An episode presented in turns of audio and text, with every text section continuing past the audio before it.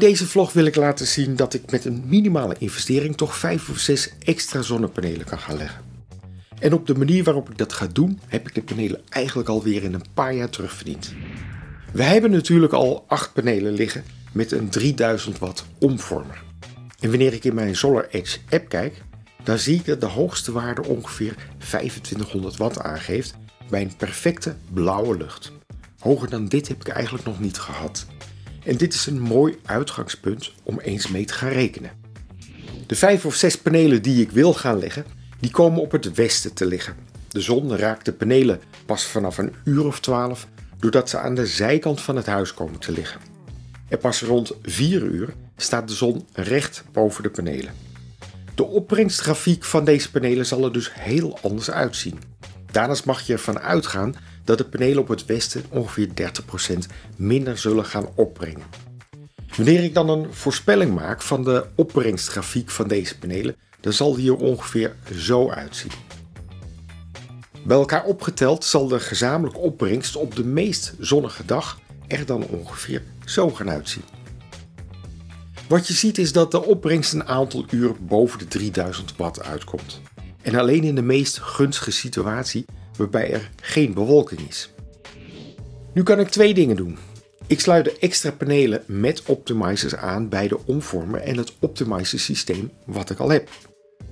Of ik koop een extra omvormer met de bijbehorende optimizers die ik vervolgens op een extra groep laat installeren.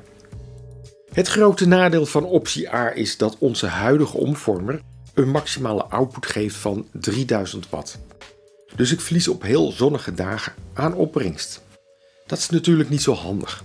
Maar ik bespaar mij zeker een dikke 1000 euro doordat ik geen extra omvormer en geen installateur nodig heb om deze omvormer goed aan te sluiten in de meterkast.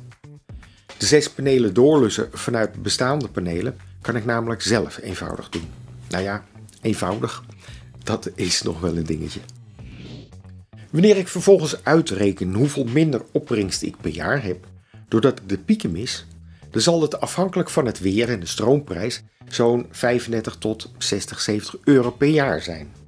Dat wil zeggen dat ik er zo'n 16 jaar over doe om die extra investering terug te verdienen van optie B. Ik zit er ook nog aan te denken om in de toekomst nog meer panelen te nemen. Want wie weet ga ik straks elektrisch rijden. Dan kan ik dus beter te zijner tijd met een omvormer uitbreiden, want dan bespaar ik die kosten nu nog even uit. Dus ik ga voor optie A. De omvormer die ik nu heb kan omgaan met een PV ingangsvermogen van 4650 watt. Dus ik hoef sowieso niet bang te zijn voor overbelasting van de omvormer.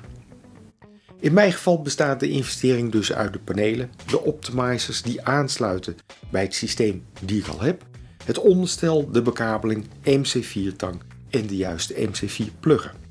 Eigenlijk heel overzichtelijk en goed betaalbaar. De panelen liggen op zich dus niet zo gunstig. Ze liggen op het westen. Dan moet je toch wel rekening houden met een 30% minder opbrengst ten opzichte van de panelen die op het zuiden liggen. En ik verwacht dan ook dat deze extra panelen goed zullen zijn voor 14 à 1500 kWh per jaar. Met de prijs van het prijsplafond zal de terugverdientijd dan tussen de 2 à 3 jaar zijn. Nou, niet slecht volgens mij. Volgende keer meer over de installatie. Stiekem vind ik het toch wel spannend om het zelf te doen. Maar tot de volgende keer.